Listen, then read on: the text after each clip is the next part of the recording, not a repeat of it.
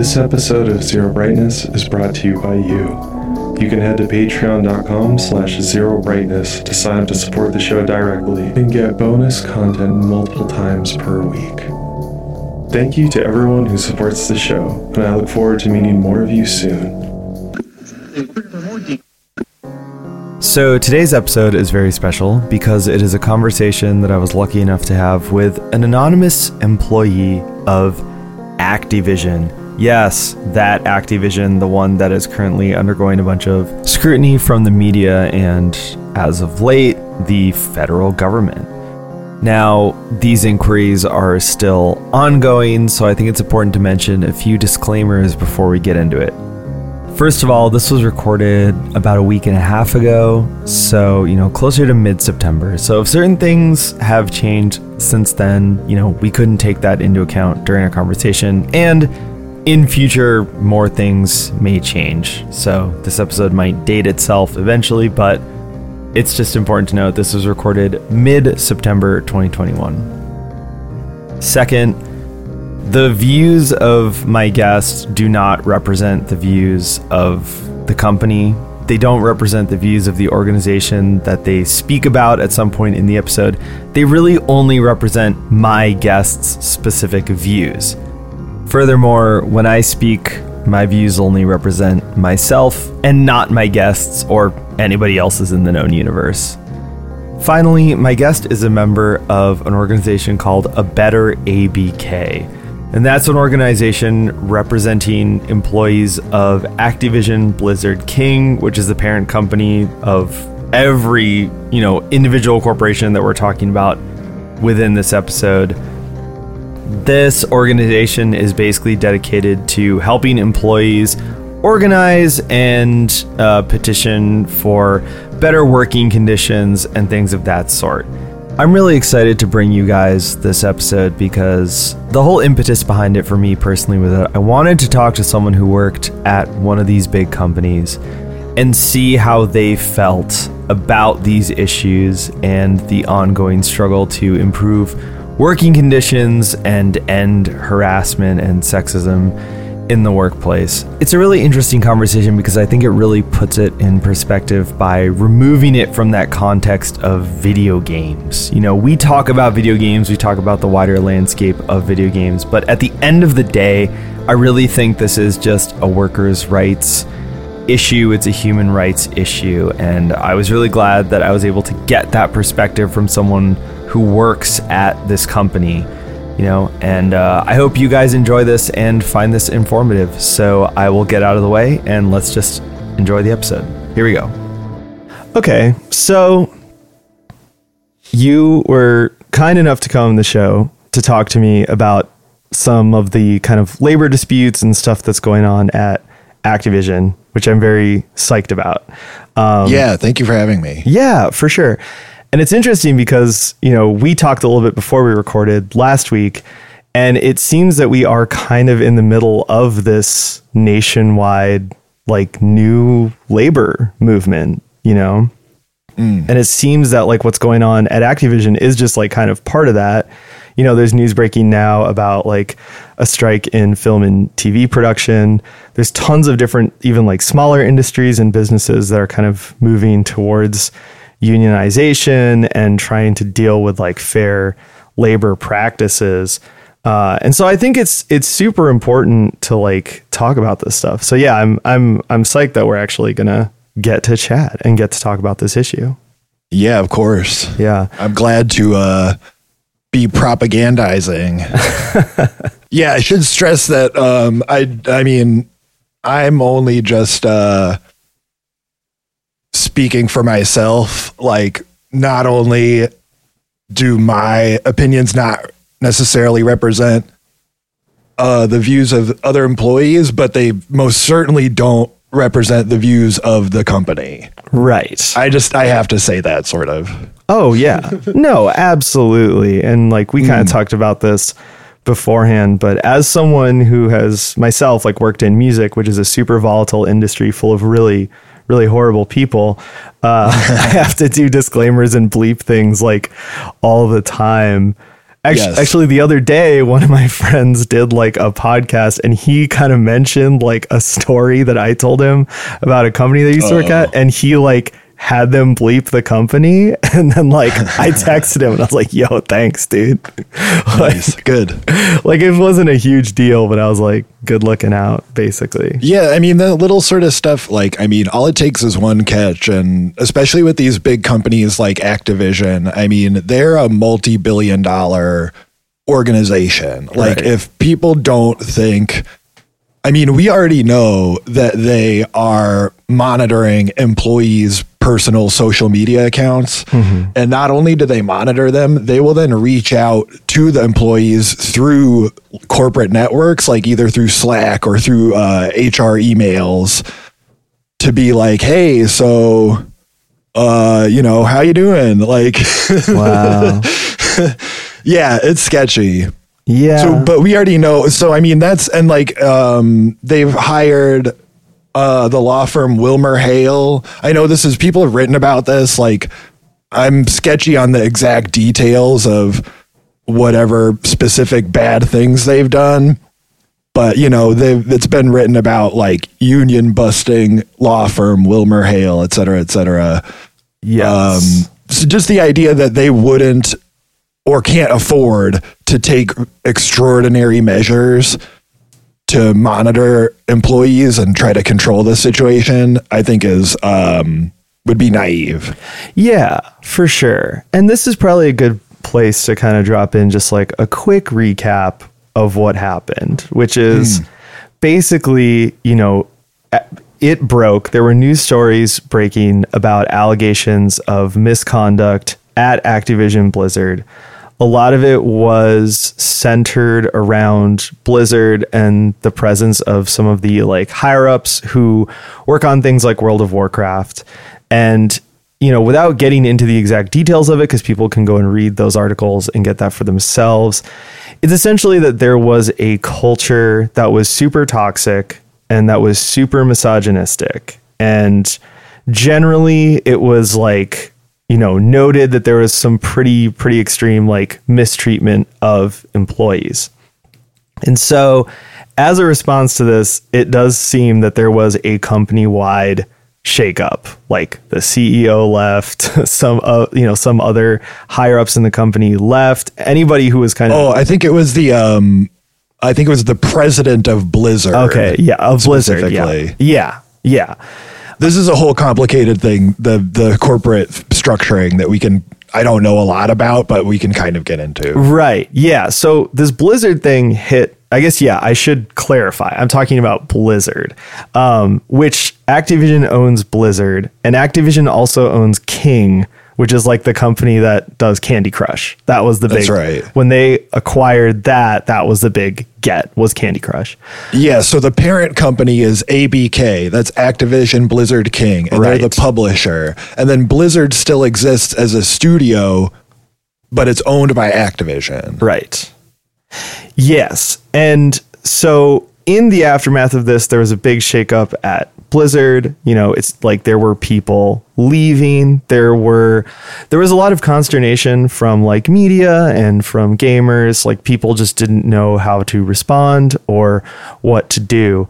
And in the aftermath of that, I think that's where things got really, really murky. And that was kind of why I, as someone who like cares about this stuff and who comments on this stuff, even though I don't work in the industry or have any ties to it at all, like that's when I was like, oh, I actually want to do an episode like this and would like to talk to someone you know, if not someone who works like at this company or one of these companies, like something similar, you know, because I was like, I really want to get like someone's perspective on this stuff, even though once again, you are just speaking for yourself.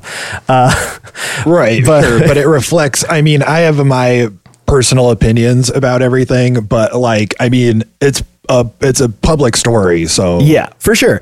And also, it's like, I just wanted someone who had had the experience, you know, or had had Yeah. some experience like within this kind of environment. But the thing about the situation that gets really weird and murky is that like you were saying, I mean, so after the story broke and there's this big shakeup at Blizzard, it seems like, and you can correct me here if I'm wrong, it seems like there was just a wider push at the company to have better treatment of employees and better working conditions.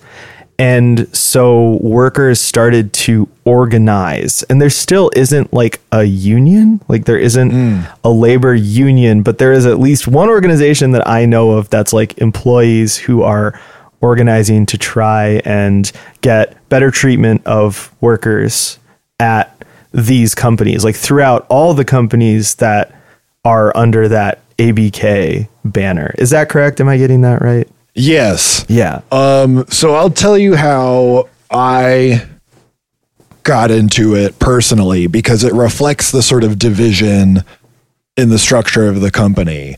Uh, all these allegations, I'm sure people knew about this stuff. Um, the things that are specifically in the suit filed by the California Department of uh, Fair Employment and Housing. right.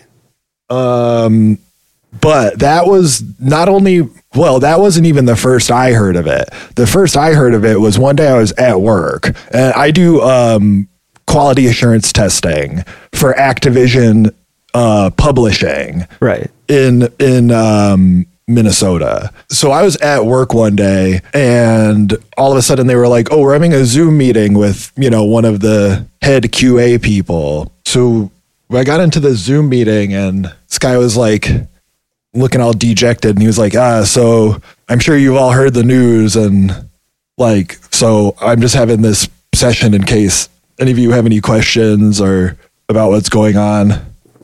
And I was like, yeah, what is going on? Like, what are you talking about? Because so I'm not a games person in my free time. I don't follow like the subculture or the or the or the bigger market culture of it at all. Right. Um, so I'm a bit out of the loop on this sort of stuff.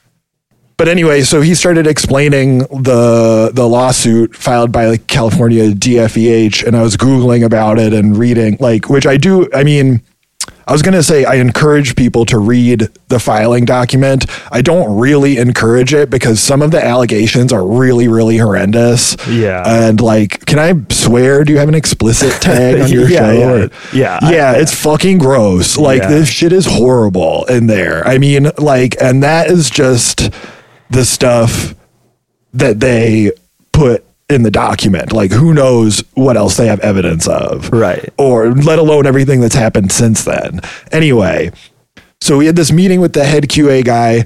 And that, was the first I ever heard of this lawsuit. And then a couple days later, we were going to have um, a so called all hands meeting with a guy called Josh Taub, I think is how you pronounce it. He's the chief operating officer of Activision Publishing. Right. And um, that was supposed to be, I think, all of the QA people, or maybe even more. I don't know. I don't. I'm not sure how many hands was all the hands, but regardless, only 500 people were able to get into the Zoom call because they didn't set their you know room parameters correctly. Oh, sure. And they're like, oh, well, we'll do another one tomorrow to get the other half of the people who couldn't make it into this one due to our technical fuck up. and this guy was just like, his response was just like really non committal. And I can't remember anything specific from it because it was just so sort of like vague. Uh, corporate kind of mush mouth stuff where it's like uh, this doesn't mean anything and um, they had although left the chat open on this Zoom call. Sure. And so a bunch of the employees in the chat were like, well, um, what can we do to like make sure this sort of stuff doesn't happen to our fellow employees anymore? And a lot of people were like, uh, we should probably start a union or something. Yeah. And so from there, I noted the names of one of the people in the Zoom call who had made such a comment. And I reached out to them vaguely through our corporate controlled Slack network, which is where we do our like day to day work. right. And I was like, "Oh, do you have a personal like email I might be able to contact you at?" And then basically um, through a series of off corporate network communications, we ended up in contact with the people who had organized the response to the lawsuit at at the I think I don't know if it's the headquarters of the whole organization or just Blizzard that's in California, but either way, they have some big. They refer to it as the campus there. And after the lawsuit got filed, a bunch of employees there organized a walkout. Um, like they went to work in the morning and then walked out and held a protest outside of the building all day. Right. And they had also sent around an open letter for employees to sign that was, you know, about kind of demanding recognition of like a proper response or any kind of like meaningful or humane response from the company in any way. Right. Um, and that letter went around and got published to press before I saw it or anybody who I immediately work with who I asked. Saw like all of us this is this is kind of getting to the division in the company. Um I just I want to stress that like yeah we do like there's sort of um confusion or or a useful ambiguity with the difference between Blizzard and ABK as the whole organization. Right. And up front there might have been some confusion about that as well. At this point like as far as we're concerned like I think um there's no real the the the accountability goes or perhaps the lack of accountability extends throughout the whole organization Right. from the lowest levels to the highest levels and so there is like um basically just in response to the kind of totally bungled internal handling of this stuff coming out a lot of employees were just rightfully frustrated or uh, you know alienated or you know worse victims of you know active exploitation and harassment Right. uh, and it did it did just sort of I don't know kind of coalesce and after basically after they they it was a blizzard centric thing to organize this walkout. And then after that happened everybody else in the company was sort of aware of what was going on and all kind of got on board basically. Yeah, for sure. Um, yeah, and I think that is like a good point that the kind of murkiness about the corporate structure, I think, has kind of worked in the advantage of the company because when people are reporting on it, it gets really confusing. And even just talking about it is like kind of confusing, you know? Yeah, I realized I went on a long ramble there trying to do, because it is it's quite I mean they definitely take advantage of the obscurity of the structure. Right. And then they can say like, "Oh, well, you know, we had um the president of Blizzard or whatever his title was who was named in the one of like two people specifically named in the lawsuit." And then they can be like, "Well, that per- we let that person go." Mm-hmm. Um, but everybody, I mean, employees can kind of, that doesn't have any effect on me and my coworkers in QA Right. in Minnesota who might still be, you know, having their coworkers constantly misgender them or whatever. Like, Right. some high up going to some different high up position, that doesn't really help us. Right. Yeah, for sure. And I think that one thing that makes this whole thing also very confusing, and also one of the reasons I want to do this episode, because when I was reading coverage of it, I was super unhappy because the way hmm. people were talking about it was just really boneheaded, in my opinion. You know, is that like it seems that within the like gaming space in terms of consumers and people who are just like reading the news about it and whatever there isn't a lot of like knowledge about or experience with like unions labor struggles collective bargaining. And like that's okay. I'm not trying to like rip on people for like not knowing this but it is something that you kind of have to like know a little bit about before you like pop off with an opinion. And I You would hope so. Yeah, and I kind of felt that a lot of the coverage of it was just trying to steer people back to like, well, you could still just buy whatever you want or play whatever you want. Like, don't worry about it. But also, this hmm. like horrifying shit is happening, and it's like, well, I don't, I don't think that's true personally. Like, Yeah. I don't think that's how that works.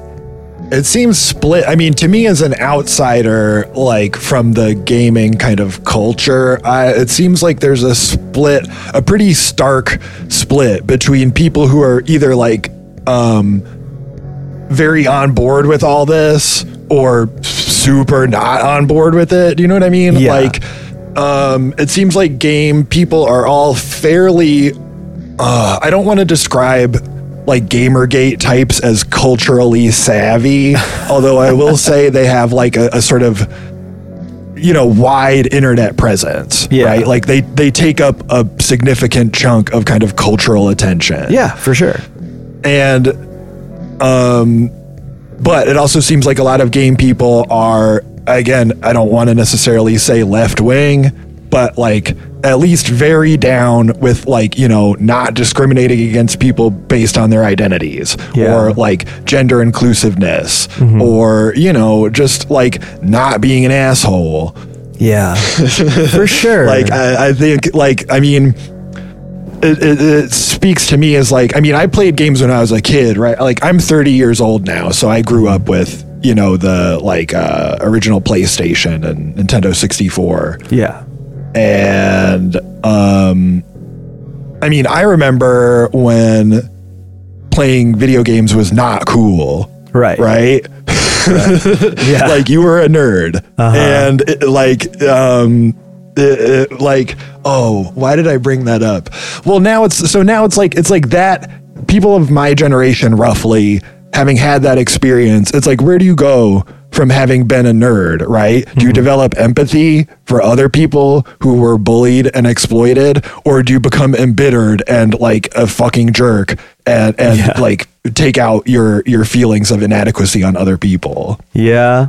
Oh man, not to get too psychology about. We could stick to materialism. I Oh man, no, you know, oh god, I have that conversation all the time with so many different types of things. Like, you know, you talk about your experience as a kid, and there's so many different experiences where it's like, yeah, you're either going to be maybe a more empathetic person to some degree because you had that experience, or like you're gonna be an asshole because like you're just gonna carry that around with you forever and Right. yeah, game. You know, yeah, nerd culture, game culture, whatever, has definitely like borne that out in terms of like people being either like very nice or just like the absolute worst. Like even just doing this show, I've come into contact with both. Like we have a hmm. super nice, inclusive community, and then I also get crazy hate mail. it's Yeah, like, oh, interesting. all right, And I'm sure, and I'm sure nobody takes the time to be like, oh, you know, I sort of moderately enjoyed this. Like it was all right.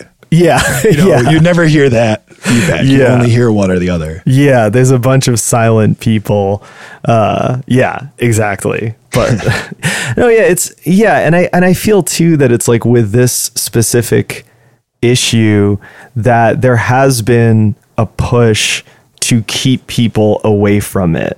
So there are all these people who are sort of approaching it like it's another gaming thing. You know what I mean? Uh, right. you know Yes. and that's just well partially it's because there is this culture built up around gaming that has its own i don't know tropes or behaviors or i guess customs if you want to approach it like sociology or something but at the same time now you're dealing with a bigger issue that is outside of that and so it needs to have like a different approach but we live in america america has been trying to get people away from this for so long trying to be like oh Yeah. unions are bad. You don't want to pay dues. Or like you know oh like this this doesn't matter. I mean workers already have so many rights. They can sue you know? And it's like mm. no n- none of this is true. It's literally all false. So you said you mentioned before that there was like it's not a union, but there is an organization.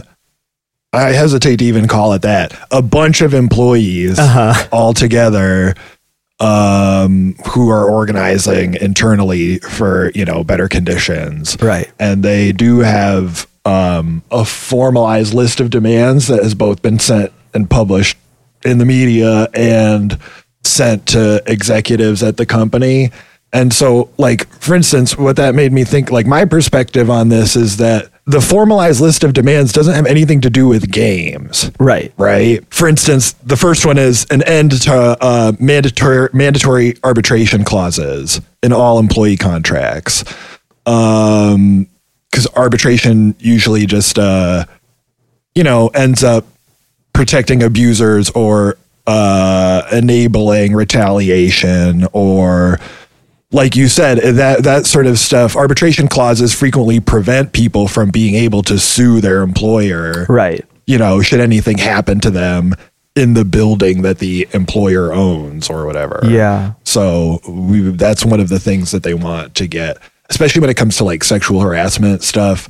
Which Right. again, I don't, I can't, I'm gonna, I'm not, I'm gonna refrain from like harping too much on the details of like the stuff that's alleged to have happened because for me personally, as you know, like a cisgendered white heterosexual man, I'm shielded from a lot of this.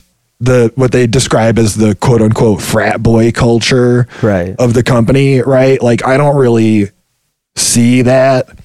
Right. Um which is not me trying to be like, well, I've never seen it happen. It's like I know that it happens. I mean, people have told me that it happens. Right. People like and I believe them.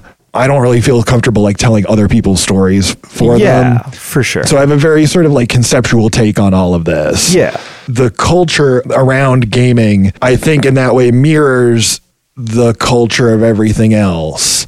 Right. Like it, it's people don't hmm people want to consume I was going to say people don't want to consume politics, but that's not true. People I think want to consume politics in in the way that they want it. They Yeah. only want to consume uh, what they already want to hear or something that they know is going to piss them off and they kind of indulge in out of, you know, whatever that sort of impulse is. Yeah. Rage posting and uh, et cetera. For me, looking on the inside, all of the stuff that we're trying to do basically doesn't have anything to do with the games. Right. Um, but I would say the connection between these things is it seems to me like people really complain a lot about um, like hackers in, in in Call of Duty or whatever. right. Um, or maybe on a broader level, just the the way that games have become a sort of um like shelving unit for microtransactions and there's just this sort of constant churn of content and it's all just sort of equally like empty and as people really prioritizing a sort of transaction based online in, in experience Right.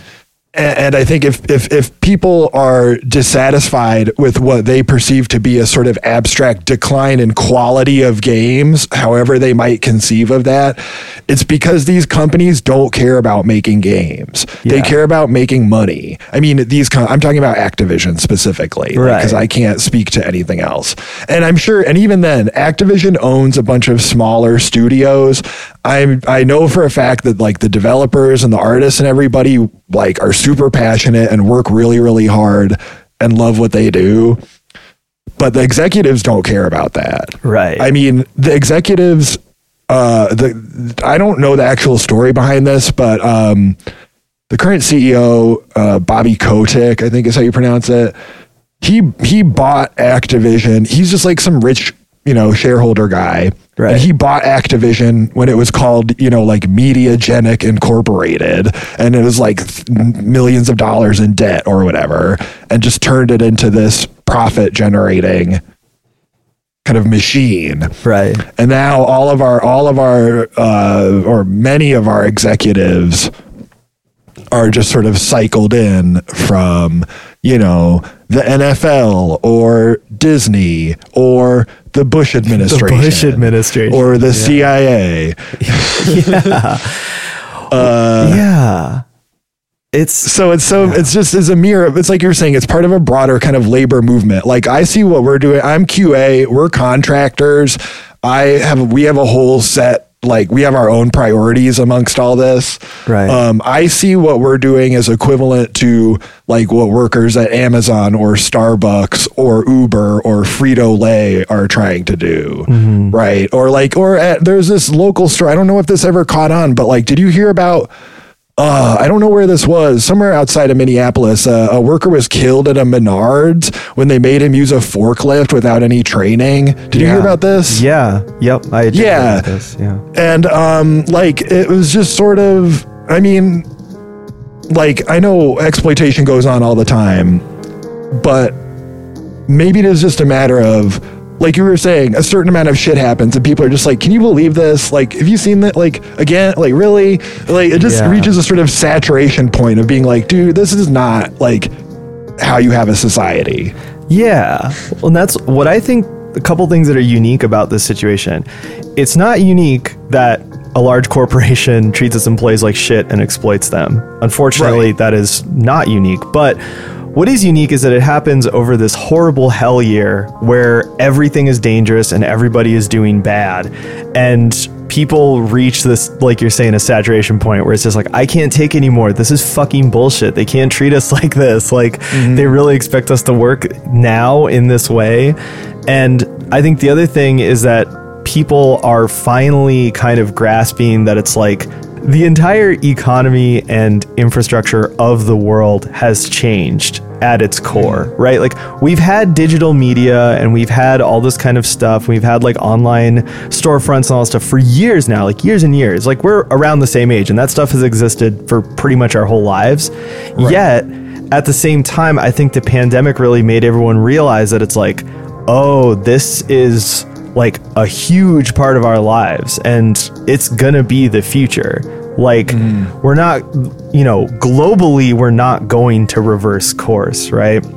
And I think that's why this like labor movement right now is so important, why these conversations are so important, because it's like we're standing at these crossroads of like, okay, if people are just going to use companies like Amazon, like I don't think we're all realizing the solution isn't like yelling at people to just stop. It's like, no, we just need to get them to treat their employees better, you know? Or it's like people are looking at things like video games. It's like, dude, video games are a huge entertainment industry. They're massively popular, and the most popular ones are going to come from these big companies. That genie's not going back in the bottle. Like, we just have to get these companies to not treat their employees like shit. So I think everyone having that realization at the same time while also being scared of catching COVID is like, oh fuck. Like, you know, like this shit is fucked up, man. Yeah, it's pretty bad. I mean, um, it certainly is like uh, just the you know heightening of contradictions to the point of unsustainability. I Right. mean, when I applied for the job, I was under the impression I was going to be working in the office, mm-hmm. and then COVID hit and lockdowns hit, and they had to come up with their work from home program just on the fly. And I was in like the very first group of people who they trained in on work from home, just totally fucking winging it. Right. And I mean, for me personally, it's really great. Like, again, this is why uh, it's got me kind of fucked up because, like, the only jobs I personally I've had before this have all been, you know, uh, like retail or food service, Right. which is not, um, let's say, equally, uh, if not more so, in a precarious position nowadays. Yeah. But so this, my current job is like fucking great compared to that. Right. And like work from home has been a huge boon for me. Um, it's helped a lot of people. Uh, again, like for me, it's just sort of nice and convenient, and yeah, it reduces my kind of level of ambient anxiety and like the amount I have to drive a car, which is nice. But for other people, work from home is like a fucking lifesaver. And like it, it- it's like for people who are you know neurodivergent or like face regular harassment at the workplace Yeah. or are just you know like don't want to catch covid like uh yeah it just is. And then like you're saying to see the, the proliferation of digital technologies is sort of like this is perhaps a bigger systemic thing people are like, why, if we can do all this stuff from home on this like semi dispersed network, why should we all have to like come and do this kind of performative trudgery in an office? You know, f- for the kind of satisfaction of the higher ups to like watch us toil and Yeah. keel over on the assembly line. It's like you don't even have to have any sort of like theory or, you know, you don't have to be up on your Marxist dogma to just kind of be facing the practical realities of like I'm not going to I'm not going to get paid $15 an hour um, to face a fairly imminent risk of death. Like that's not worth it. Yeah. Oh, for sure. And I think once again, it's like, dude, like I was, I mean, I've always been very far left and like, Mm. you know, but I definitely feel like I just kept creeping further and further that way just from having shitty bosses. Cause you realize mm-hmm. that like, Or landlords. Oh fuck! Well, fucking! Oh my god, dude! The other day we were talking about like landlord stuff, and one of my friends was like, "You've had like the most nightmare landlords." I'm like, "Yeah, I know, man." Like, but with bosses, it's funny that I kept because once again, music industry some of the same problems, and I kept having these same sorts of bosses in that sphere who really just make it clear that all that kind of stuff, like, oh, like coming into an office or following these certain procedures and rules or whatever, is just a control thing. Like, mm. it's only about control. It's not about quality. It's not about the product. It's not about the consumer or customer service or anything. It's just control. And so, yeah, I I kind of have always had that mindset, but I think for a lot of people, the pandemic just illustrated that it's like, oh, like half of the things that I have to do at my job are about control. And it's mm-hmm. about the fact that my boss or, you know, someone higher up in the corporate structure wants control and they want to demonstrate to their bosses that they have control. And yeah, like at a certain point, you're just like, well, this is hurting people, right? Which is a, a moral problem. But then it's also like, well, it's also hurting your product. Like if you have no morals and you don't care and you view people as just like, you know, automatons, even for you, this is a problem because like you are, you know, you're hurting the the quality of the products you're putting out because you're treating your employees like shit. And, right and i mean if you're supposed to be like a, some sort of entertainer and like providing a kind of light in people's dismal and hopeless lives and you're just like a total psychopath who hates other human beings and is motivated by nothing but your own you know craven pursuit of pleasure of course the products you end up releasing are going to be these just like depraved you know. I mean i i maybe sound a little moralistic about this like i so i work on call of duty warzone uh, uh my day my actual job. And um only the other day did i for the first time see some of the like campaign mode stuff in whatever the current iteration of call of duty is called. I'm not sure. But any it's like the the second level of the thing is this like horrendously photorealistic uh, like terrorist attack in London, where all these people are just like blowing themselves up and like shooting civilians on the street, and it's like you're you're in like fucking Piccadilly Circus or whatever, Yeah. and then there's just like all these you know kind of vague. It's it's it's insinuated that they're Arab, right? But like not in any kind of specific way, or just like slaughtering all these like white Londoners yeah. and and you kind of have to maneuver your way through it, you know, carefully aim. And it was like, this is hor Like, what kind of fucking MK Ultra brainwashing shit is this? Like, I mean, Yeah. like, well, that so that's like, man, you know, and that's like why I think this whole topic of like you know consumer choices and like kind of examining the companies that release this stuff is so important because it's like yeah, like if if a company puts out that kind of stuff that I think could very um, reasonably be viewed as like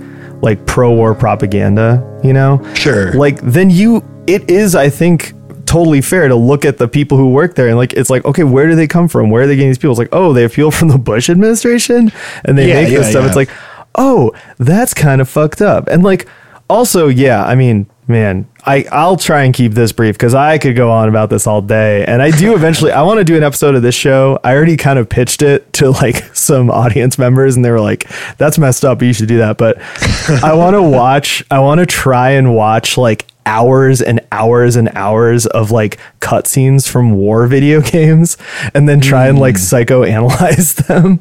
So I'm probably going to yeah, do that yeah. at some point and then immediately just like have to like go into therapy or something. But Sure. um, like for Yeah, I saw Reagan was, you know, mocapped into some one of the I think it's Cold War. Yeah, digital Reagan really is kind of where I got the idea because I was like, when they announced that or that game came out, I was like, I need to go watch every cutscene with digital Reagan because this is too, that's like too far. And he, it, they make, man, yeah, they make him look really good. He's like, you know, he's back on the saddle, the gunslinger, you know, like oh, perfect. Yeah. old, like old Ronnie Regs, you know, he's like, yeah, he's they should have an guy. unlockable skin where you can play as him. you can be the cowboy version, you know, from the from the movies, you know. yes, right. Back when he was a union president. Fuck the irony. um, but yeah, it's like that that stuff has always really bugged me because well, it's like I'm Arab and I grew up in I, I came of age like around 9-11. And so like oh, yeah, sure. my whole like teenage years and political you know being becoming very politically aware and all that stuff was like in the shadow of 9-11 and like putting up mm. with like tons of fucking racism you know mm-hmm. in real life and in the media and like blah blah blah and yeah it's just it's really interesting because like even like in the context of this show when people are like oh like are you ever going to talk about this or this and it's like no like there's things that i just won't talk about because it's like i'll talk about why i think it fucking sucks but it's like i'm like i'll never pay money to like watch a bunch of like arab people get killed like Yeah, especially yeah, if yeah, it's like a mainstream entertainment product Right. that is kind of like reinforcing that shit. And so it's just kind of like, you know, I mean, if we're, you know, if we're going to start like analyzing this stuff and thinking about this stuff, it's like, oh, like, do we feel that these companies are trustworthy if this is the kind of thing that just kind of gets a pass always? Hmm. and, Yeah. and I feel like there, there is some examination there that once again, like, it just totally gets bypassed, you know, and it's, it kind of becomes this like extreme position for me to take when it's like I don't I don't think it's extreme. Like like I've been to the Middle East and I've like seen what imperialism looks like firsthand cuz it's like Right. you know, it's like I was in Lebanon in peacetime and that's where my family's from, it's Lebanon. Mm. And uh, I was in I was in Lebanon in peacetime and shit was just all torn the fuck up and it's like, oh yeah, Yeah, this is like imagine.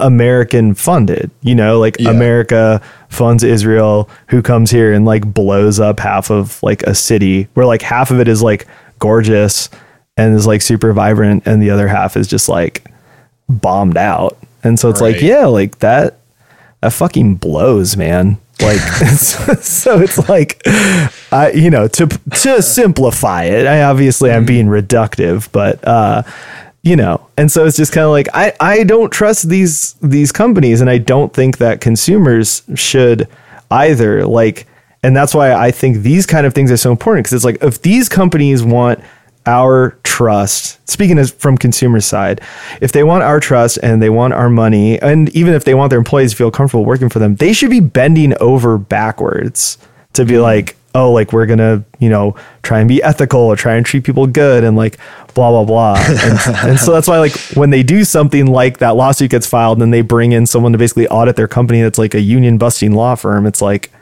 oh Yeah. that looks really bad you know Yeah, yeah, yeah. Yeah, and people are sort of getting savvy enough to see to be on top of that kind of thing.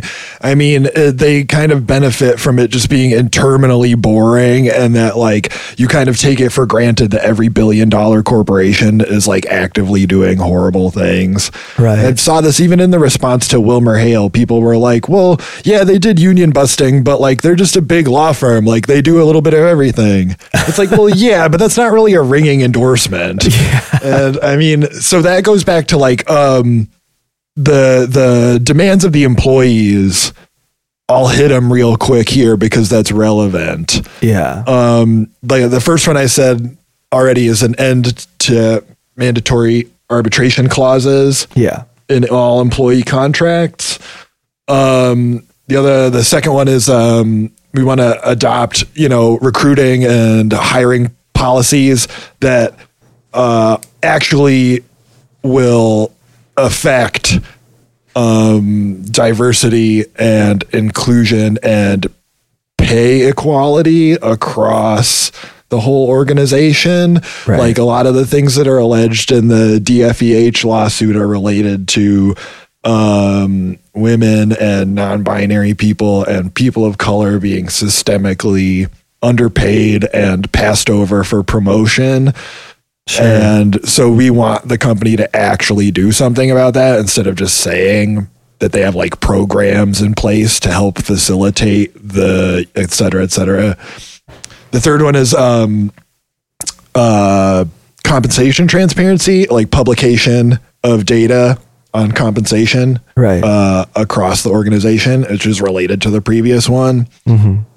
And then um, finally, and perhaps most dauntingly, so Activision has what they call a diversity, equity, and inclusion task force. I'm not really sure what they actually do right now. I don't want to malign the people. Like I'm sure that the peop- the individual employees, some of whom I know who are in this group, are are are well meaning and genuine about it. But I imagine they're sort of hampered, right, in what they can actually affect. yeah.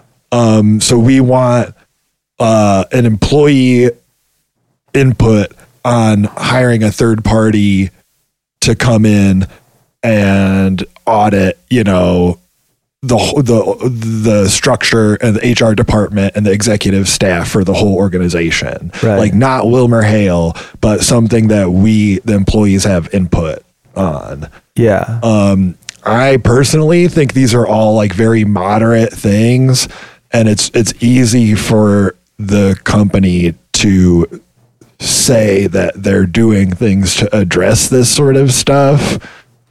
Um, but yeah, I do think it just becomes. I mean, as as like.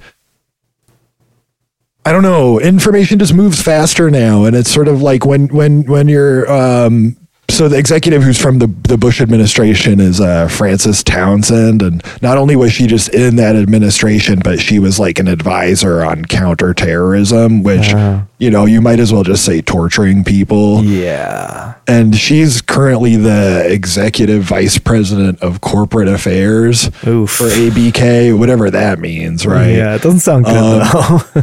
No, it's it's a high up. She's you know what they the C suite executives, as it were, Yeah. and like so she um got dragged pretty hard on Twitter a couple months ago and was like blocking, you know, just low level regular Activision employees and yeah.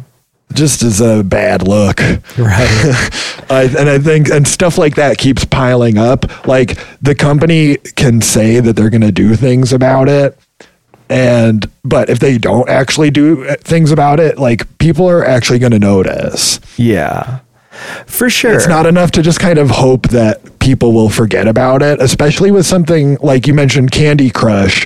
Like um this the these games occupy a big part of the culture for better or worse. Yeah. I mean, it's not like trying to unionize at Menards and Edina or whatever, right? Like nobody's heard of that. Nobody in nobody in nobody in New York or Los Angeles knows what the fuck Menards Yeah, is. Yeah, most of the right? listeners of this show will not know that Menards is a local hardware store chain that is Yeah. most famous for having one really, really big one in a suburb called Golden Valley and a jingle that is just horrifyingly catchy. Fuck that jingle. It's it's fucked up. Like whoever wrote it I think there was a blood sacrifice involved. I get it stuck in my head like every fucking day. And I, I never, I've been at Menards once in like the last God knows how long. Anyway. I've never been to a Menard. I'm not a Minnesota native, so a lot of the sort of local, uh, you know, things here that are elicit strong responses from people I'm blissfully unaware of. Yeah. All I know about Menards is when they made a guy use a forklift and didn't train him, and he got killed, and then they kept the store open. yeah. So, that, yeah. Not a good look. And it just is like it's just um the things I don't know I don't know I guess it is just sort of in the air like you really have to pick a side. I'm not saying that like like it, it's impossible to ignore the material conditions. I mean, because people can ignore it. I think it's hard. But I think what's more happening now is that like you, you can't be blissfully unaware. You just you you end up picking a side. Yeah. And that's just only going to get more and more polarized as conditions get more and more dire for people. Like Yeah. you you it, it eventually gets to be like and I mean we've seen this already. People on Twitter, employees at Activision who are vocal about this on social media and stuff just like they get a lot of support and we really appreciate everybody like it's it's been really inspiring but they do get a lot of shit as well from you know trolls i guess which i feel is sort of a dismissive i mean like you're a bad person right you're not like a troll makes it sound like it's like a hobby you know what i mean Yeah. but it's like no you're just an asshole like you would never say shit like that to anybody to their face in real life, right? Because Oh, you'd yeah. probably get hit. Oh, and yeah. it's just it's like the internet facilitates this, like, which I think goes to show. Um. Anyway, my point was just that, like, the game. Game, game people who are into games and who are going to be aware of this story will pick a side one way or the other. And unfortunately, the other side, quote unquote, as if it were some sort of debate, is just being like a completely reactionary, like misogynist, just like mean person. Yeah. I don't know. It's it's a weird. I don't understand that position. Like I, for me, it's hard to see how anybody could be opposed to what we're doing. I understand the corporation is opposed to it because they don't want to pay us more. But hmm. like as far as regular people go or the consumers go, I really it's hard for me to get my head around that people would be against this outside of just like mean spiritedness.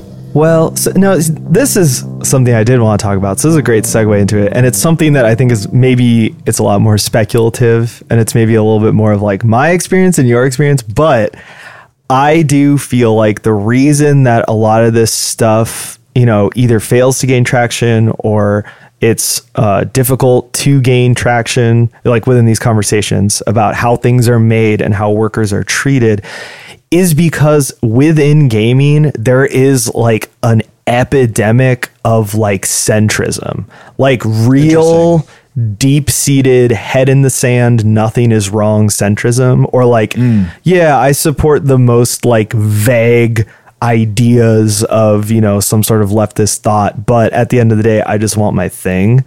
And Yeah, yeah, yeah. I feel like the first big hurdle for this movement and for like the future labor movement that is going to sweep through the games industry because like it's inevitable, you know, is like first and foremost is obviously these companies because like they need to know that they need to address these things. But I think the other thing that's going to be difficult is like convincing gamers to like really take a stand and really do something. Mm. And that is something that I've been talking about since like the very first episode of this show and that I've gotten into fights with people about and I've gotten into arguments with people about because it's like I don't know. I, I think you do have to do something. And that's what's been kind of discouraging about the media surrounding this issue, the media coverage is like, for me, it's like looking at a site like Kotaku, who mm-hmm. are generally seen as left leaning, I think at least by their comment section, which it might just be that their comment section is right leaning, but uh, they're seen that way. And yet they kind of put out these articles that are like, no one's sure if we should boycott this company or no one's sure what to do. Oh yeah, Yeah. Well, I have a there's a specific thing about that, which is like, and I won't claim to understand the sort of legal things around this, Right. But we as employees, I guess, can't um, call on people to to do anything that would affect the stock price of the company or something or like damage the product Right. or something like that. I don't know the stipulation, but basically we can't ask people to boycott the games. Right. But I don't think you should have to. I, th- I think it should, to me, a pretty basic response. If you were like, okay, let's say you're someone like me, you have okay, besides this podcast, in terms of games, I have no media platform, right? I, am not on mm. Twitter. Like, I, I, literally have a Twitter account that I don't fucking use. Like, I'm not really directly engaging people about this stuff. So, if I was reading this and I was saying, oh, well, fuck this company, my first response would literally just to be like, well, I'm going to pause giving them money. like, sure. if I'm currently giving them money or soon planning to, I would think it would be natural to pause and to discuss this. And that whenever a product by this company is brought up, it should at least be mentioned, like as a parenthetical. like, yeah. oh, here's the review of the new game published by this company parenthetical who are currently going through this? Here's the lawsuit. Like right. and and i feel like that's all pretty natural shit and yet gamers have been fighting each other viciously over this. And also media outlets have kind of quietly put their hands up and done the like homer simpson back into the bushes thing where it's like we'll we'll report on it when there's a big thing you know like okay mm-hmm. there's a new lawsuit or like there's a new mm-hmm. breaking thing or like whatever. There's another strike which to be fair there are many of. Yes. Yeah. there has been an, there's an sec invest so the D, not to interrupt but the california dfeh is a state thing but now there's also a securities and exchange commission right. investigation i think and um the nlrb uh, also filed a suit against Activision. Mm-hmm. And there's another acronym, another federal organization that I don't remember that has a concurrent thing going on in, in uh, along with the SEC thing, right. which is specifically about so the head. So speaking of media coverage of this, right. um, I've seen headlines that say the SEC is investigating Activision over the sexual harassment allegations. Mm-hmm. That's not strictly true um, because the SEC doesn't do anything with you know criminal stuff. What they're concerned with is whether or not the company misled investors over how they were handling the sexual harassment stuff. Mm, so it's like a, splitting hairs, but like it's kind of important, right? It's hugely because important, I think. The SEC doesn't give a shit about these people who were abused uh-huh. in their work. Like, no, this is purely a money thing. And to be fair, if that works, like, if that gets them to change, then, you know, fine. It's better than nothing. Right. Yeah. But it's not like um, they're doing it out of some sort of concern for the employees. Yeah. Well, for sure. I, I just think, I think that for the consumers, the big takeaway is that, like, if you want to care about this stuff and you want to feel good about the things you buy um, and the things you support, you do need to start caring about how workers are treated. And so it's like, apart from any political stance or apart from any sort of like whatever you call yourself, it's like you need to care about how workers are treated. And if workers are coming out and saying, hey, we're being mistreated, then like you need to care about that. I think, you know, that's obviously my opinion, but like I, it's kind of like you're saying, like, I just don't see the other side of that personally. I think, yeah. So, again, my personal take on this is that, especially with games, it's such a thing that people have this kind of emotional bond with. Yeah. And that makes it sound, even if they don't take it really seriously, it's something that people do as I'm not like just, you know, it's fun. It's supposed to be a sort of even if you're playing something and like I know I was talking shit about, you know, the photo like I'm a big fan of horror movies, yeah. death metal and like plenty of horrible shit. Like yeah. I don't have a moral problem with that or anything. Yeah, for sure. It's just in the service of like why are you what are you trying to tell me, right? Like, yeah. yeah. But anyway, um so even if you're indulging in something like really dark and horrible it's this is like a form of like being able to regulate your emotions and like just this fucking stress and shittiness of being in the world which is right. just like grindingly tedious all the time yeah and so i think people maybe have this instinctual thing where they're like i don't want i don't want to have to be faced with injustice in my fun space now too either like ah it's here also like ah it's every like you can't there's nowhere to hide Yeah. from how No, it- horrible everything is I know, and that's like the thing that drives me crazy is it's just like, well, yeah, everything's horrible. like fucking Right, right, right. fucking shit, man. Like what do you want? Like that's what it, it is what it is, like majorly.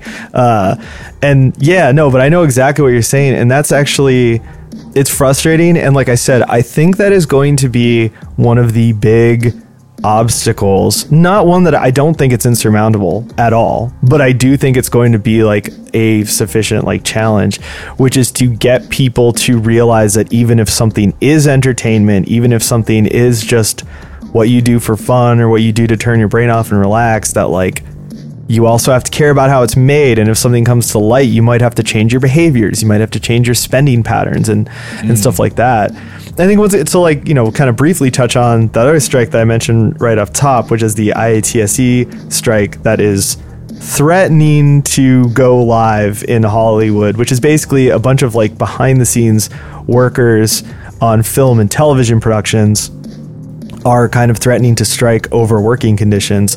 Like mm. that would be a huge thing that would really change media production for quite a while. Even if it just starts and it's a short Yeah. strike, it'll send stuff spiraling into delays and blah blah blah. And like it's interesting because this happened well not this same thing but something similar happened like many years ago like in the early 2000s there was a writers strike and at that time it was a big deal but i don't think there was a ton of consumer support for it because what ended up happening was reality television. Like that's literally Oh, how we got reality television was that there was a writer's strike. And so instead of immediately going into like you know try to work with the people who are striking these companies were like well how do you make shows without writers? Right, exactly. And so that's like just briefly to like this is why I mean I've seen this point mentioned in some media coverage where like um yeah, in principle for me personally, I support, you know, anything to help affect changing the company's decision, but the company facing a loss of revenue doesn't necessarily mean they're going to do anything to help the employees. It just means they could fire their whole QA department. Yeah, exactly. That and that's the crazy thing is people who are either choosing to be ignorant or just who are ignorant are saying, you know, the argument that it's like, well, if everybody stops buying their games and giving them money, they're going to fire the employees. You're actually hurting the employees if like you decide not to give them money and it's like, dude, that's, that's sort of disingenuous. I mean, because it's that the company is set up like um they could do that whenever they wanted to anyway. Yeah. I mean, i i i even if that were true, that's just that's still just an argument in favor of trying to reorganize the company. Like Yeah. the fact that they're able to do that should betray the fact that like not only do they not care about the employees, they don't care about having any sort of like consistency internally or like uh, having a team of people that they like can trust and rely on to produce good products. They just Yeah. it's just expendable. Well, and this is something that's been reported on for years now, which is that the video game industry bleeds talent and people move on because there's no stability. And I think to abstract it out to just entertainment in general, like the fact that everything is digital media now means that these same struggles exist everywhere. So it's like for me in music, it's Yeah. like I'm a freelancer. The minute I decided to do music and as an audio engineer, not as like a music, because I also am a musician, but like Sure. the minute I decided to be an audio engineer full time, it was like, okay, I'm a freelancer basically forever. You know, like even if I get a contract for a project or a contract for a certain year of time or whatever, I'm not an employee. I have been Yeah. since that, which was like over 10 years ago, I have been an employee once. like I was a W 2 once and it went really badly because they did not want me to be a W 2. Uh, And anyway, uh, the point is that like this is now spreading everywhere. So it's like these same struggles are going to keep happening because you have these workforces made up of people who are you know maybe not employees maybe just contractors. Maybe it's like way harder for them to unionize. It's way harder for them to get fair treatment and rights and all this stuff. And so it's like oh yeah, like you as a consumer, you have to get used to this and you have to get used to reading about this and think about like what you're going to do to respond. Because it's like everything is digital media now. Everything is Yeah. powered by like a huge underbelly of freelancers and underpaid people. And Right. that fucking sucks, but it is what it is. yeah. And it'll come to like, I don't mean to be, you know, too melodramatic about it or anything, but like it'll happen to you, you know, Yeah. like if you have a secure job now, it won't be that way in five years. Yeah. I mean, unless you're like uh, secure in the sense that like you are, I don't know, some sort of one of those jobs that pays you six figures to do nothing. Yeah. you'd probably be fine. But I mean, if you have like, uh, it's just they the, the executives if they can turn your job into a into a shift work like gig economy thing where where you pick up shifts through an app they'll do it to you Yeah. like they want to do that to everybody Yeah. i mean so yeah like i mentioned i work in qa um we in minnesota we're technically not contractors. We are on what they call a temporary employment agreement. I've not really been able to find any specific sort of legal statutes about what that means, but perhaps I just haven't looked hard enough. Do you mind me Um, asking what form you get? Like, Oh God! Well, well, well, what do you mean, like for um, taxes. For taxes, I get a W two. Okay, so it is a W two. That's well, Yeah. that's that's different. Yeah, because like that was my at my job, I was a ten ninety nine, and then they basically freaked out because they're like, "You're here too much," and I was like, "Well, you keep you keep telling me to come in," and they're like, "Well, Yeah. can you work from home?" And I was like, "In that job, it was not to get too detailed. It was impossible," and I was like, Mm. "No, I cannot set up an entire workshop in my one bedroom apartment uh, with like machinery and shit." So no.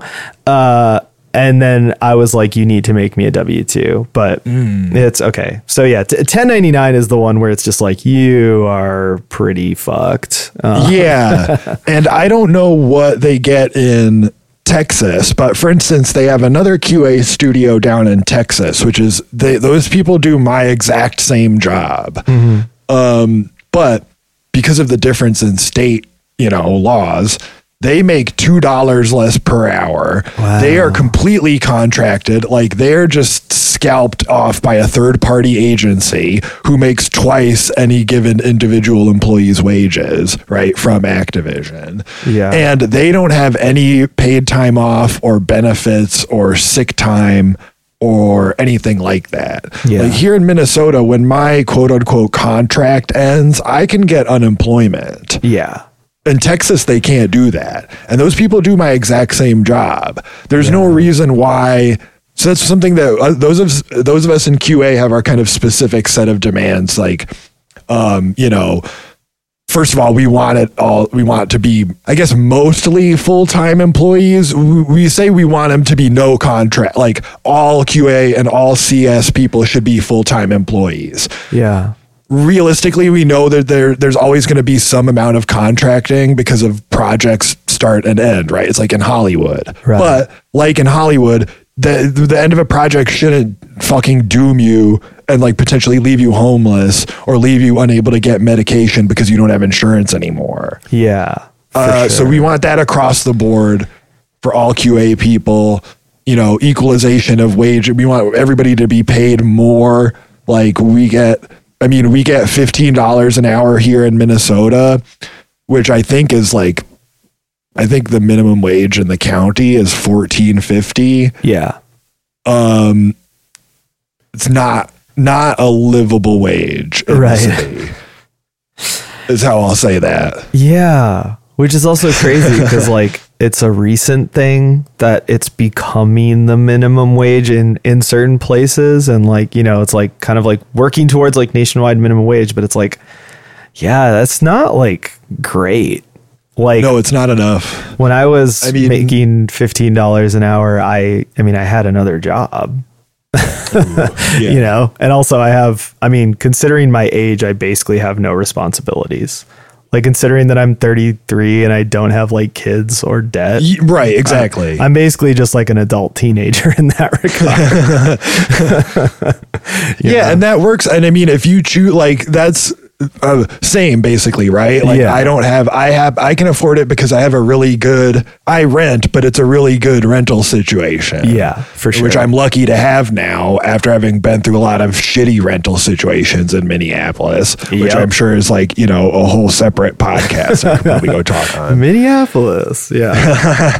but like um yeah it's just i mean maybe maybe as this $15 an hour becomes more widespread well i saw the i saw a story recently of some study that was like you you can't afford rent uh, for a one bedroom apartment on the minimum wage anywhere in the United States. oh yeah. Oh It's like, yeah. okay, so cool. How do you expect people to like live and have a society then? Like, uh, Yeah. what, you know, what do you want people to do? Like, I, I don't understand how you can expect to have an economy if nobody has any money. Yeah, dude. Well, like I remember I worked um I worked a job for minimum wage once.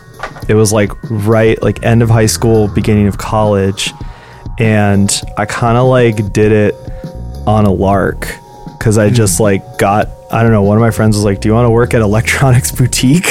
I was like, "Hell yeah, sure, man." And I went there and I didn't know how much it paid, but I was I don't know what I was expecting cuz like I had uh, I had been working, but I had always just done like yard work and like shit like that. You get paid like way more than minimum wage doing that. Yeah, yeah, yeah, yeah. And so just, I went in and they're like, yeah, okay, so it pays like seven fifty an hour, and I was like, whoa, okay. And so then like it was just funny because it really kind of opened my eyes that it's like, man, people will, like some people like really just work for nothing and are like super fucking struggling because like I was only able to do that. And I only did it for like six months, I think, but it was because I could live with my sister and I didn't pay mm. rent. And Right. like I bought my own food, but also like she cooked every night, and so it's like, well, I ba- once again, it's like I'm basically like that was like I was being a child, and then but then like you know six months after that, I got a job that was was paying like twelve fifty an hour, which you know in two thousand and seven was like not bad, you know, mm. but like. Yeah. It was just crazy where it's just like, oh yeah, I could never, even that job was not great pay, but it was like, I don't think I could like work for less than this. Like Yeah, yeah, that's yeah. fucking crazy. But yeah the whole the whole minimum wage thing is insane you know? It's like clearly set up by people who just do not give a fuck about the people who are going to be making that money.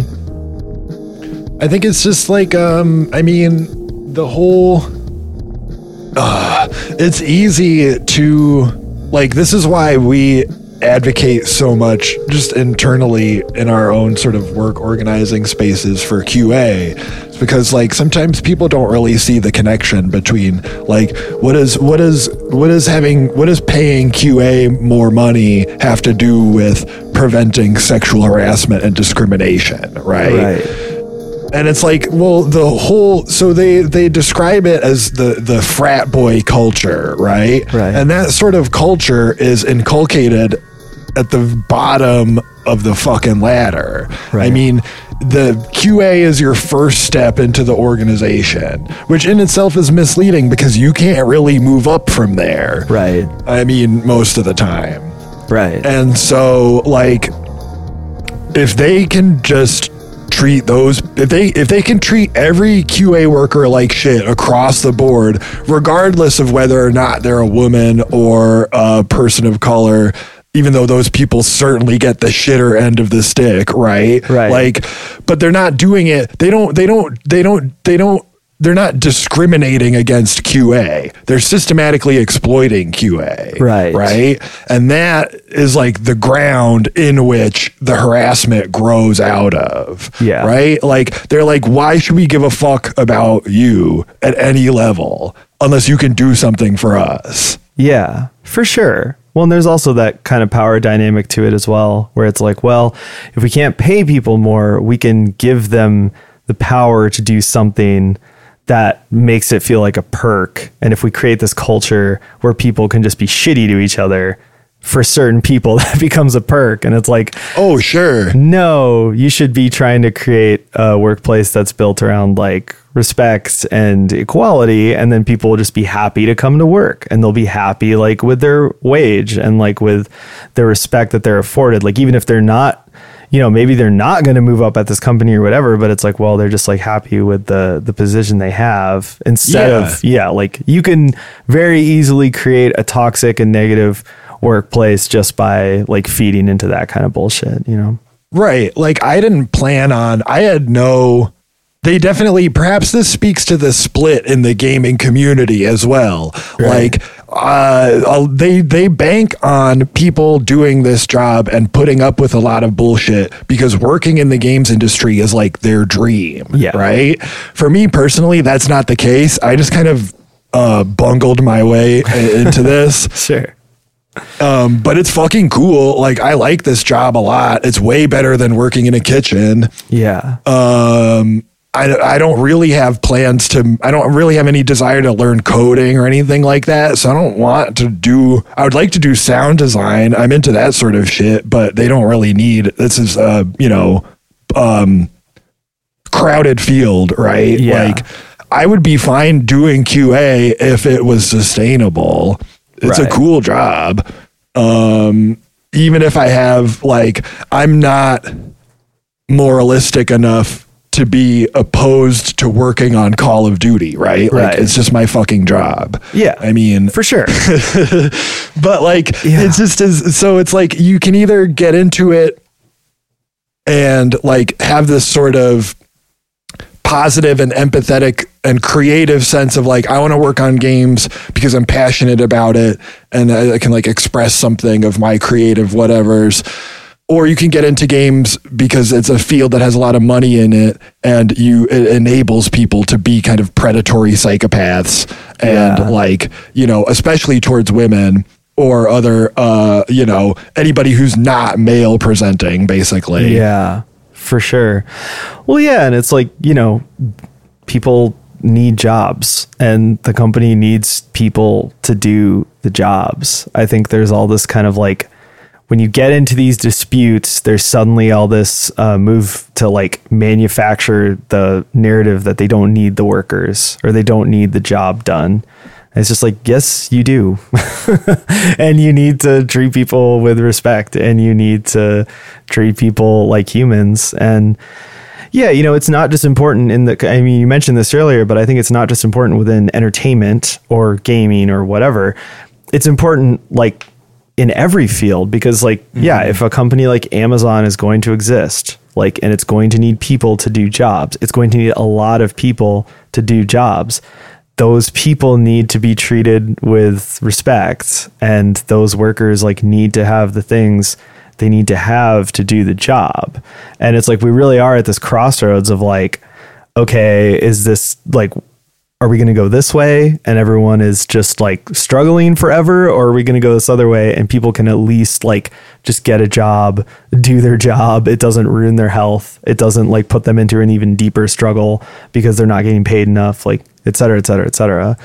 Hmm. And it's like i don't know i feel like we're really at a crossroads. And the amazon thing once that's almost like a totally it's not a totally different issue but there's a lot more going on with that issue.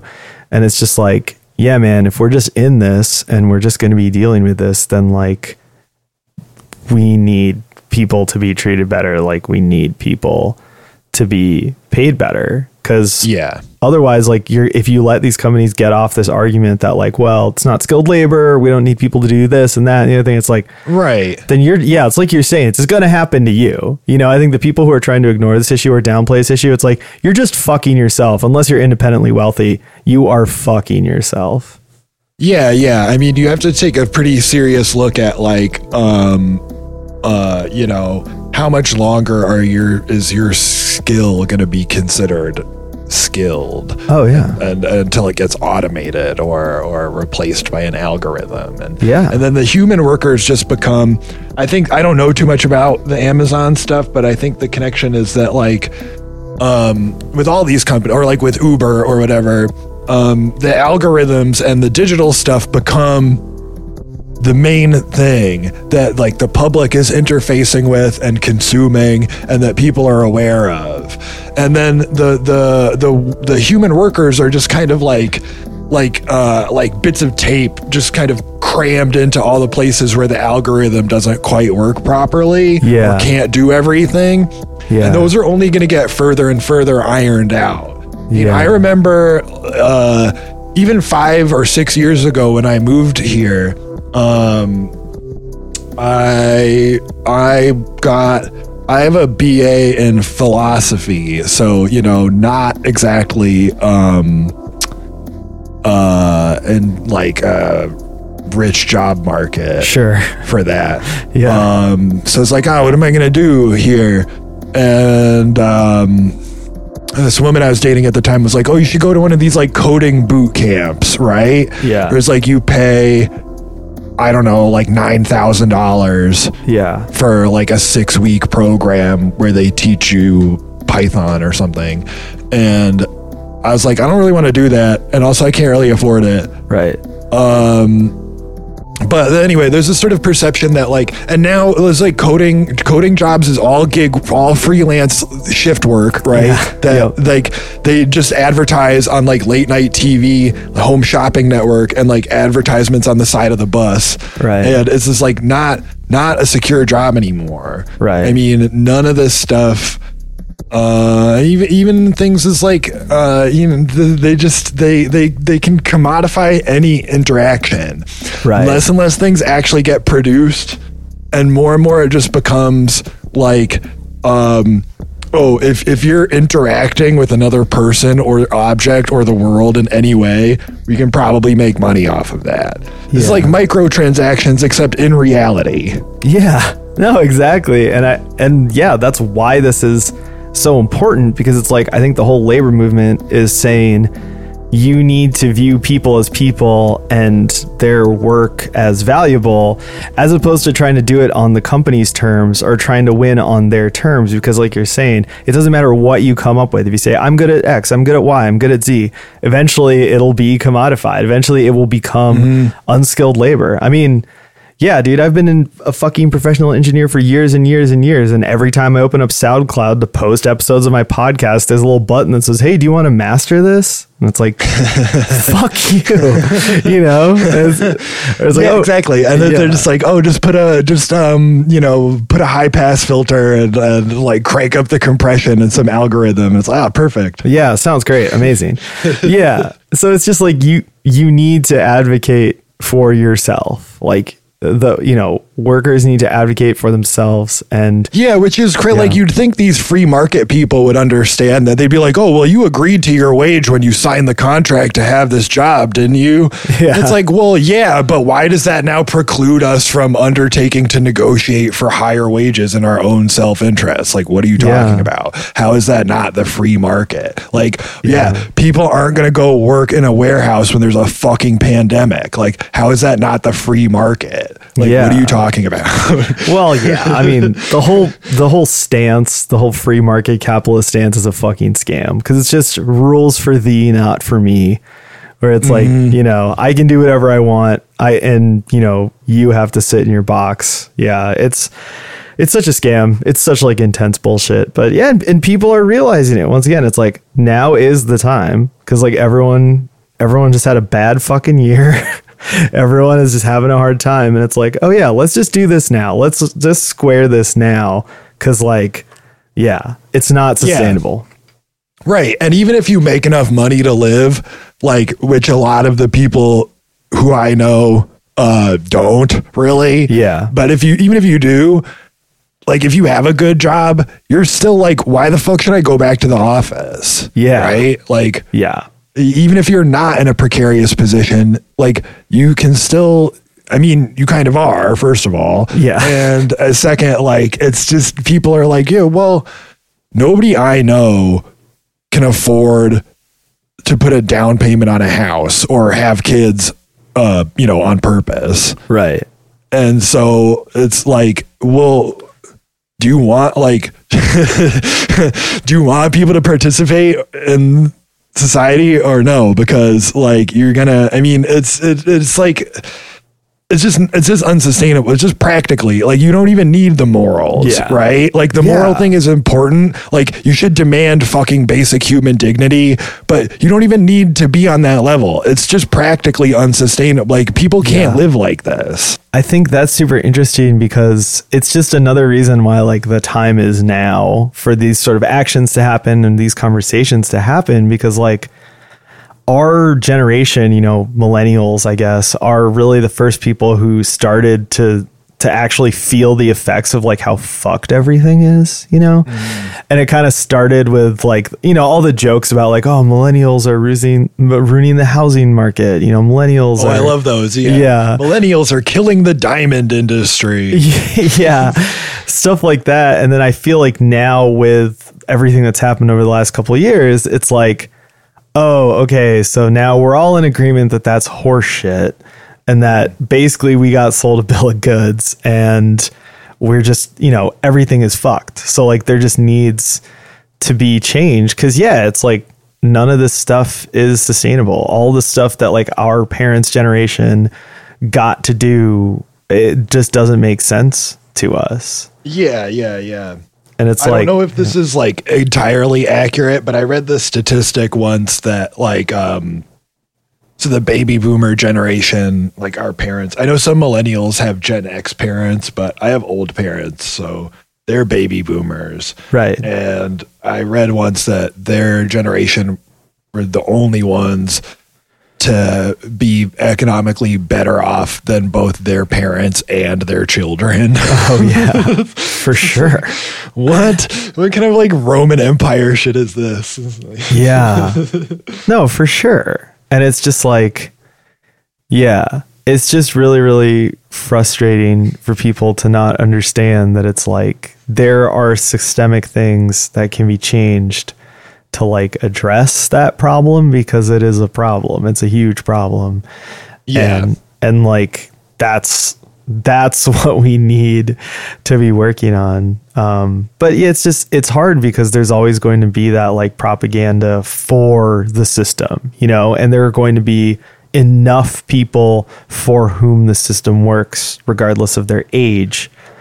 That like there's always going to be that like American aspiration, you know. You're like, well, I'm barely paying my bills, but I know somebody who has a house and two kids and isn't struggling who's my same age. So, you know, I must. right. As know- if that has, I mean, I think that's part of, like you were saying, the kind of propagandistic, like anti union stuff and, and Yeah. broadly anti kind of labor and class awareness in general is like you think of things as, um, and I still find myself in this habit thinking in sort of generational terms, like the primary demographic thing Yeah.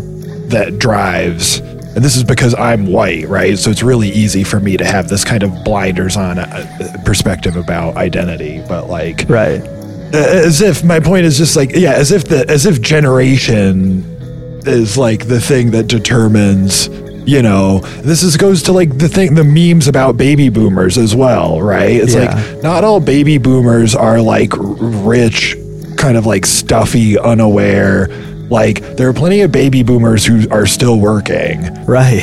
I get the I get the jokes and I I think they're funny and I'm sympathetic because I'm not a big fan of the culture that we inherited from them. Oh, yeah. yeah, it's like, oh, I know somebody who's like of my who's sort of like me who is successful, right? And it's like, Yeah. well, you don't know like that person uh, like well like in music right when i started doing diy music i was like how the fuck do all these people afford to do this and then the longer you do it you realize it's like because their parents have money more often than not Yeah. like oh and they just never talk about it, and you're like oh it's like some kind of mystery or something and yeah. no it's actually very simple Yeah.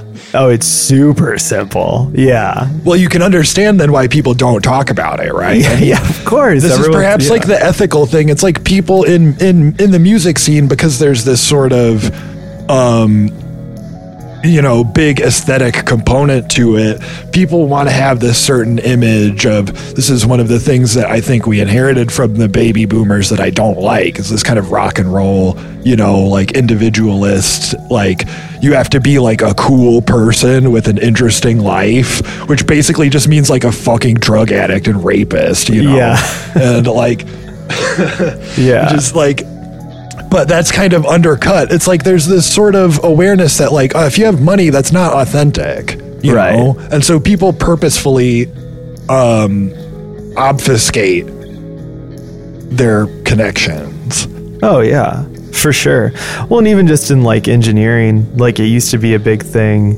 Um, back when I was friends with any engineers, uh, used to be a big thing that like people just wouldn't tell each other their rates, and it was just funny. Oh, yeah, yeah, yeah, Because we sure. were all kind of just doing the corporate thing of not sharing wages, but like we were self-imposing it because like I think everyone was afraid that someone else would like undercut them or, or something or or whatever, and it was just like so stupid. Mm, that's really interesting yeah. Or it's the same deal where you find people who like have a crazy setup, and you're just like, how did that guy get that setup? And everyone was like, well, he has a, an investor or he has a parent or whatever, and yeah, it's just like.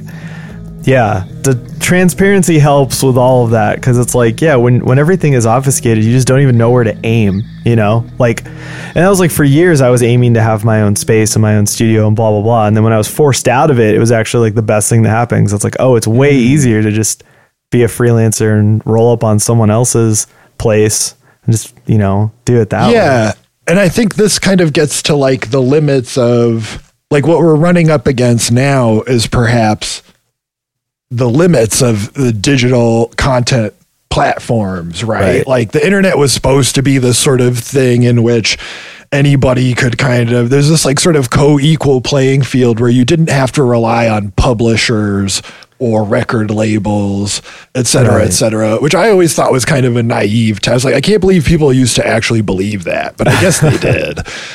But it shows that it's like there is a benefit, but we've also now run up against the benefits of doing everything on your own, right? yeah, Like if you're totally freelance and you do everything fucking DIY and like you don't have any connect like that's basically an aesthetic choice at this point, right? Like if you're not on the internet, it's because it's part of your like persona. Sure. Because it's impossible to do otherwise.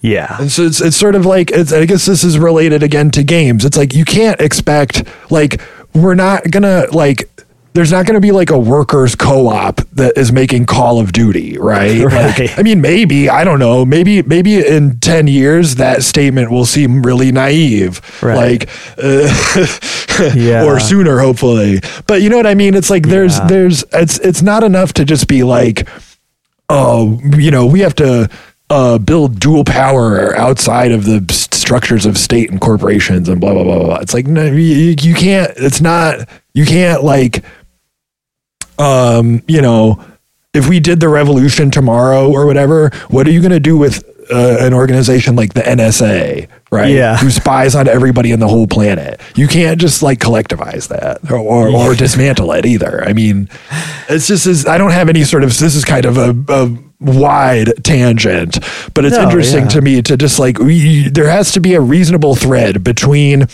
the sort of like reliance on these gargantuan platforms and like a sort of basic, just like ethical principled kind of respect for human dignity would be nice, I guess. Like Yeah. not having it just be like uh, any given person represents a series of data points that we can commodify.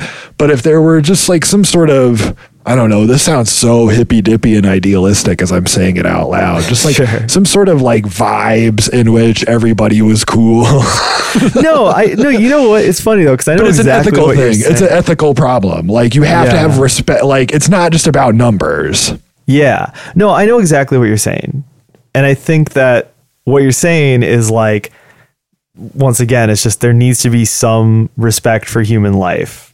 There needs to be some like respect for people, and people need to be treated fairly, right? Like, even within an unfair, unjust system. Like, Yeah, either do that or admit that you don't care. yeah, yeah, exactly.